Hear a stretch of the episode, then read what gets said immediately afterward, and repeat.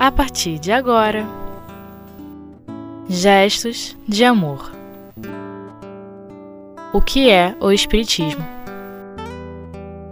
O homem durante a vida terrestre. Segunda parte. Com Letícia Deodato. Olá, meus queridos amigos e companheiros da nossa amada doutrina espírita. Hoje nós vamos estudar um pouco do livro O que é o Espiritismo. Já estamos no capítulo terceiro, que é o último, e vamos ver um pouco sobre o homem durante a vida terrestre. Hoje estudaremos os itens 124 a 133. Então vamos lá. Kardec pergunta assim: por que se encontram certas pessoas nascidas em condições servis? Com instintos de dignidade e de grandeza, enquanto que outras, nascidas em classes superiores, têm instintos de inferioridade. Aliás, esse é um questionamento que o nosso codificador vai responder. Ele diz: é uma lembrança intuitiva da posição social que elas ocuparam e do caráter que tinham na existência anterior. A gente percebe essa dualidade né, entre o bem e o mal, que isso são conquistas do espírito imortal. Trabalhando a humildade ao longo das reencarnações, pouco a pouco nós vamos perder essa onda de orgulho que ainda invade o nosso coração. E veja bem que a pergunta é: certas pessoas nós encontramos é, pessoas ricas, né, de posição social elevada, pessoas destacadas na sociedade, mas que são pessoas que já conquistaram a humildade no seu coração. É claro que enquanto a gente não se despir desse orgulho, nós vamos reencarnar ainda com ele. E tanto faz encarnar em situações é, servis ou numas, numa posição de destaque. Nós precisamos entender isso. Isso é, é aquisição do espírito imortal. A, a, o objetivo da reencarnação é nós progredirmos. Então, pouco a pouco, nós vamos nos despindo do orgulho e do egoísmo. E Kardec fala também dessa lembrança intuitiva né? É, é, tá, é marcada na nossa aquisição, na nossa mente, no nosso ser. Por isso que a gente traz essa, essa recordação dentro do nosso coração. Né? Então, nós vamos perceber melhor dentro do, do, do estudo que vamos desenvolvendo né, ao longo aqui. Eu me recordei também do Evangelho segundo o Espiritismo, lá no item, no capítulo 16, que é o, o, capítulo é Não se pode servir a Deus e a Mamon. O item 7 fala das provas da riqueza e da miséria.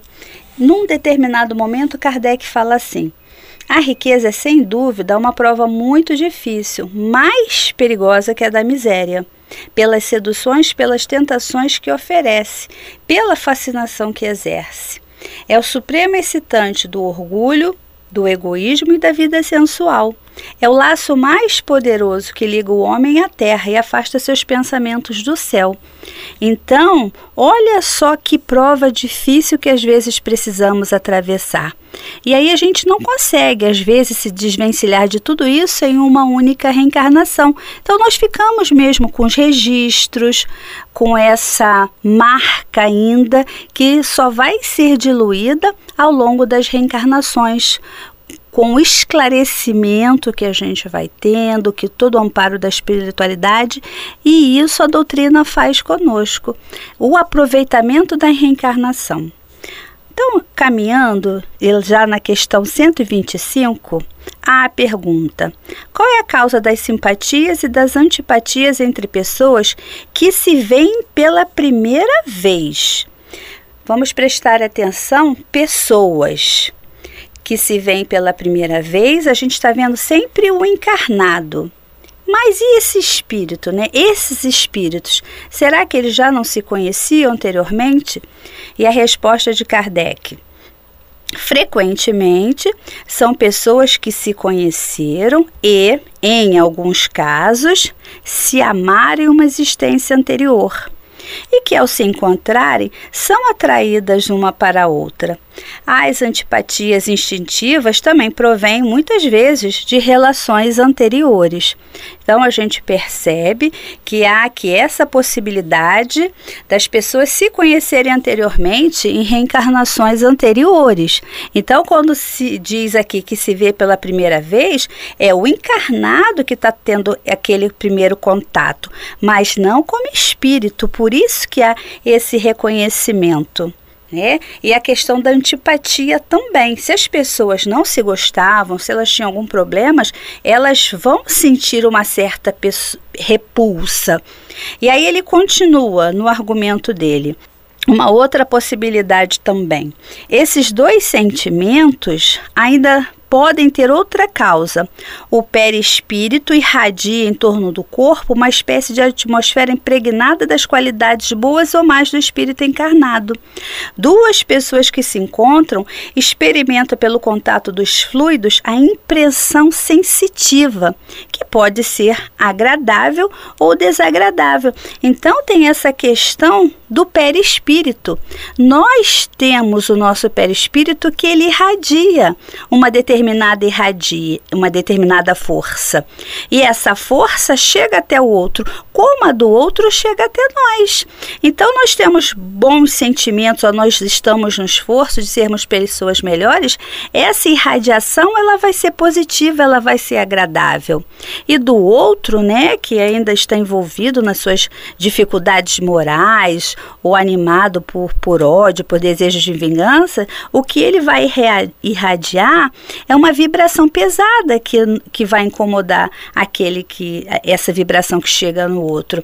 Então Kardec coloca essas duas possibilidades. Às vezes as pessoas não se conhecem, mas pelo espírito, perispírito irradiado, a impressão que chega ao outro é boa ou ruim de acordo com o que está dentro do coração dele. E aí nós podemos estudar melhor sobre o perispírito em outras obras do nosso querido codificador e de autores espíritas consagrados. E ele fala também da questão da transmissão do pensamento, né? Essa impressão sensitiva que nós temos, porque nós é, é, sentimos, nós pensamos, e isso tanto vai do, da nossa emoção como do nosso pensamento, que a gente sabe que o pensamento é material, então o outro consegue registrar em função da nossa sensibilidade. E também ele fala da questão do magnetismo. Então essa questão 125, ela é para ser lida em casa com bastante atenção, porque aí ó, há um manancial de, de, de estudos que vai compor todo o, o o estudo do capítulo do dia de hoje. E, e como o tempo avança, nós vamos para 126. A pergunta é: por que o homem não tem a lembrança de suas existências anteriores? Né? Essa lembrança não seria necessária para o seu progresso? E Kardec pede para ver o esquecimento do passado. Né? E nós vamos pensar assim: na sabedoria de Deus, que colocou um véu né? Todos nós temos o esclarecimento que a doutrina espírita nos traz. Se nós soubéssemos o que já fizemos lá no passado, e com certeza muitas coisas erradas, isso nos traria algum bem-estar? Isso nos facilitaria em quê? Em nada, em absolutamente nada. Tudo o que Deus faz é de profunda sabedoria. Lançou o véu de esquecimento a nosso favor, até para que tenhamos mérito do que nós fomos realizar na presente existência. E a gente tem assim uma essa impressão sensitiva que Kardec traz para gente.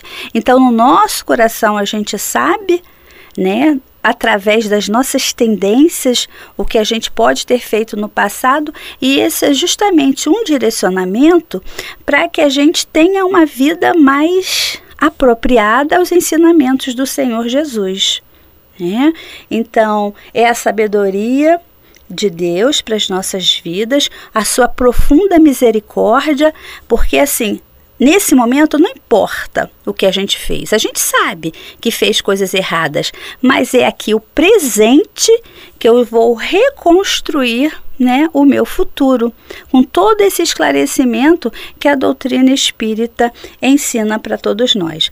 Nós vamos agora dar um breve intervalo e voltamos a, em pouco.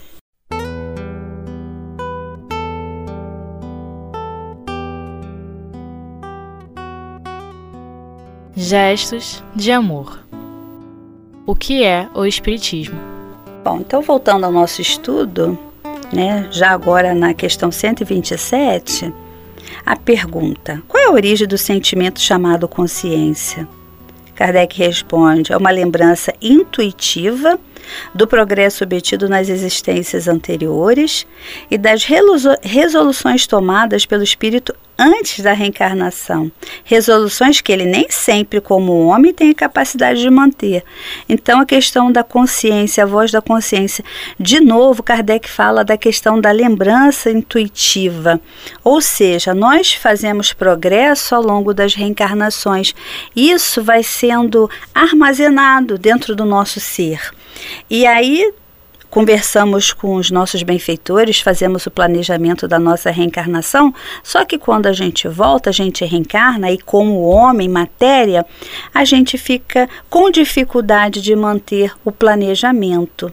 Então é sempre essa dualidade, né? O espírito versus a matéria, que a gente tem que se esforçar em se sobrepor ao meio, pensar sempre como espírito imortal, principalmente nos nossos momentos de dificuldade. É, lembrando que foi uma proposta feita juntamente com os benfeitores. Lá na frente a gente vai estudar um pouquinho sobre livre-arbítrio, essa possibilidade que a gente tem das escolhas da prova, da, das provas para poder crescer, progredir enquanto espírito. Na questão seguinte, a 128, Kardec pergunta justamente sobre o livre-arbítrio, né? O homem tem o seu livre-arbítrio ou ele está submetido à fatalidade, né? E Kardec responde: se a conduta do homem estivesse submissa à fatalidade, ele não teria responsabilidade pelo mal, nem mérito pelo bem. Né? E aí seria é, uma injustiça da parte de Deus, que coloca assim né, a questão material com o fatalismo. O homem seria máquina, o homem seria fantoche. Então, nós temos o livre-arbítrio em função de conquistas de vidas, né? Sucessivas, a cada reencarnação nós estamos mais despertos, mais conscientes, o nosso livre-arbítrio ele vai aumentando, porque na verdade ele é cerceado. É, nós vamos pegar o exemplo da criança, né? Os pais, eles vão dando uma certa liberdade conforme a criança vai crescendo. Então, ela está pequenininha, ela está sob os cuidados do pai e ela não tem liberdade alguma de sair sozinha, por exemplo. Ela vai crescendo mais um pouquinho, aí ela já pode brincar ali na frente do portão, cresce mais um pouco, ela já pode ali no comércio bem próximo, até ela atingir a fase de juventude, que já sai sozinha, e adulto, enfim. Então, nós somos essas crianças espirituais que vamos conquistando a liberdade, o livre-arbítrio, pouco a pouco, em função de escolhas acertadas, é, é entendendo o mecanismo da lei de Deus, lei de causa e efeito, que tudo aquilo que eu plantar forçosamente eu vou colher. Então, o livre-arbítrio é isso. Deus percebe que estamos crescendo, que estamos avançando, que estamos entendendo a proposta de renovação para as nossas almas, o nosso livre-arbítrio, ele vai sendo maior, porque temos responsabilidade. Né? E continuando então, é, na 129, a pergunta: Deus criou o mal? Kardec responde: Deus não criou o mal.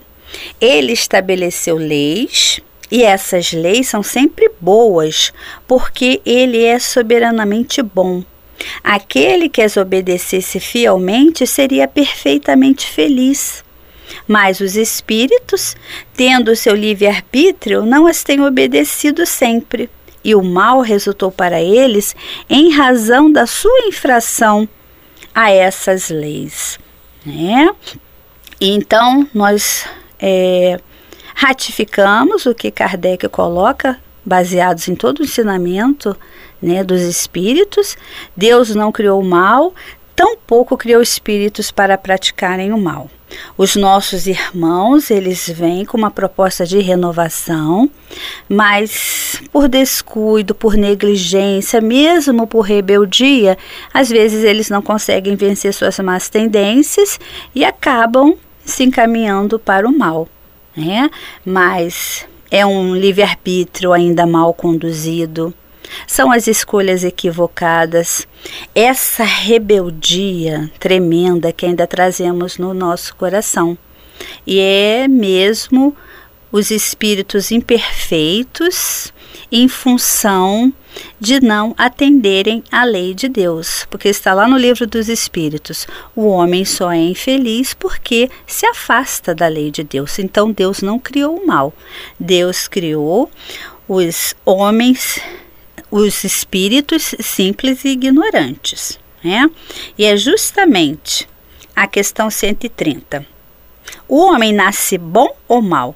E prestemos atenção que Kardec usa sempre a palavra homem.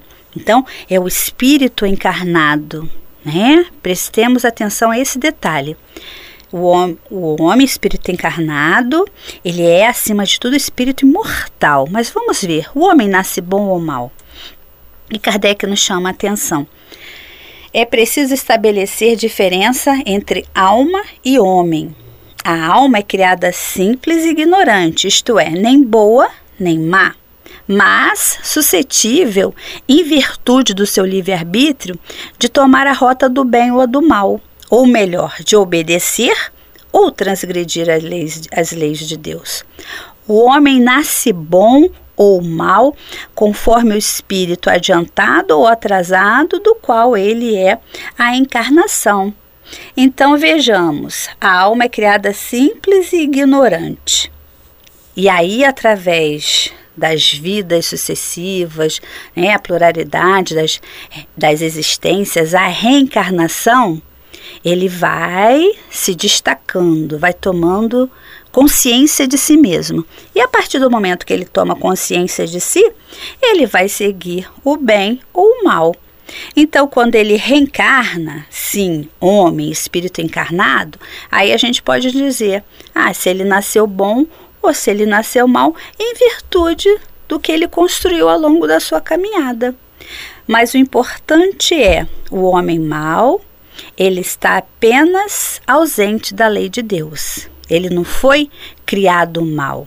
Ele apenas nasceu com as suas tendências viciosas e renasceu justamente para se redimir, se aprimorar e voltar ao caminho do Pai, qual a passagem evangélica o filho pródigo caminhando já para quase o final do nosso estudo, a seguinte questão 131. Qual é a origem do bem e do mal sobre a Terra e por que nela existe mais mal do que bem? Então, Kardec responde que a origem do mal vem da imperfeição dos espíritos. Nós sabemos que a Terra é um planeta de provas e expiações. Nós temos lá o capítulo 3 do Evangelho segundo o Espiritismo, há muitas moradas na casa de meu pai. Nós temos os itens 6, que é a destinação da terra, falando das causas das misérias humanas, e os itens 13 a 15, que são os mundos de expiações e de provas, que é o planeta Terra.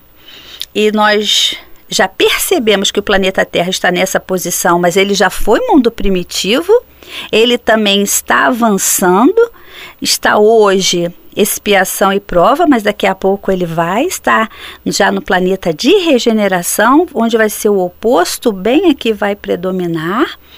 E nós vemos que os espíritos aqui ainda são muito imperfeitos, é a característica do planeta, são os seus habitantes, então espíritos imperfeitos, cheios de vícios, e nós estamos aqui nessas vidas sucessivas para diluirmos toda essa carga viciosa e acendermos a os espíritos. Né? E há uma mistura aqui, isso já no Evangelho, né, de espíritos dos selvagens, os semi-selvagens, que são os nossos indígenas, e é, de espíritos rebeldes à lei de Deus que vêm aqui mesmo espiar, né? se quitar, se renovar ante a lei do Pai. A 132 também aborda esse tipo de, de, de situação ainda do planeta Terra. E nós vamos finalizando com a última questão, a 133. É, a pergunta por que, que o mal frequentemente prospera enquanto o homem de bem está exposto a todas as aflições, isso é apenas uma aparência, é um ponto de vista material. Eu recomendo a questão do Evangelho né? Meu reino não é deste mundo, item 5, falando sobre o ponto de vista. Nós vamos ver o ponto de vista espiritual. É a lei de causa e efeito funcionando, uma lei de reeducação para o espírito, uma profunda misericórdia de Deus para as nossas vidas. Então, isso é aparente do bem que sofre, né? da pessoa boa que sofre. Ela está podendo se quitar diante da lei de Deus. E o mal que prospera, ele vai ter que um dia se ver com a lei né? Porque não há uma só infração que não seja, que não tenha sua consequência. A própria lei vai fazer o reequilíbrio. É por isso que a gente acha que o bem sofre enquanto que o mal prospera. É só uma aparente visão equivocada só por causa da visão material. Nós paramos por hora e vamos estudar com muita calma todos os itens, refletir, pegando o livro dos Espíritos e o Evangelho segundo o Espiritismo como base. Até a próxima, meus companheiros.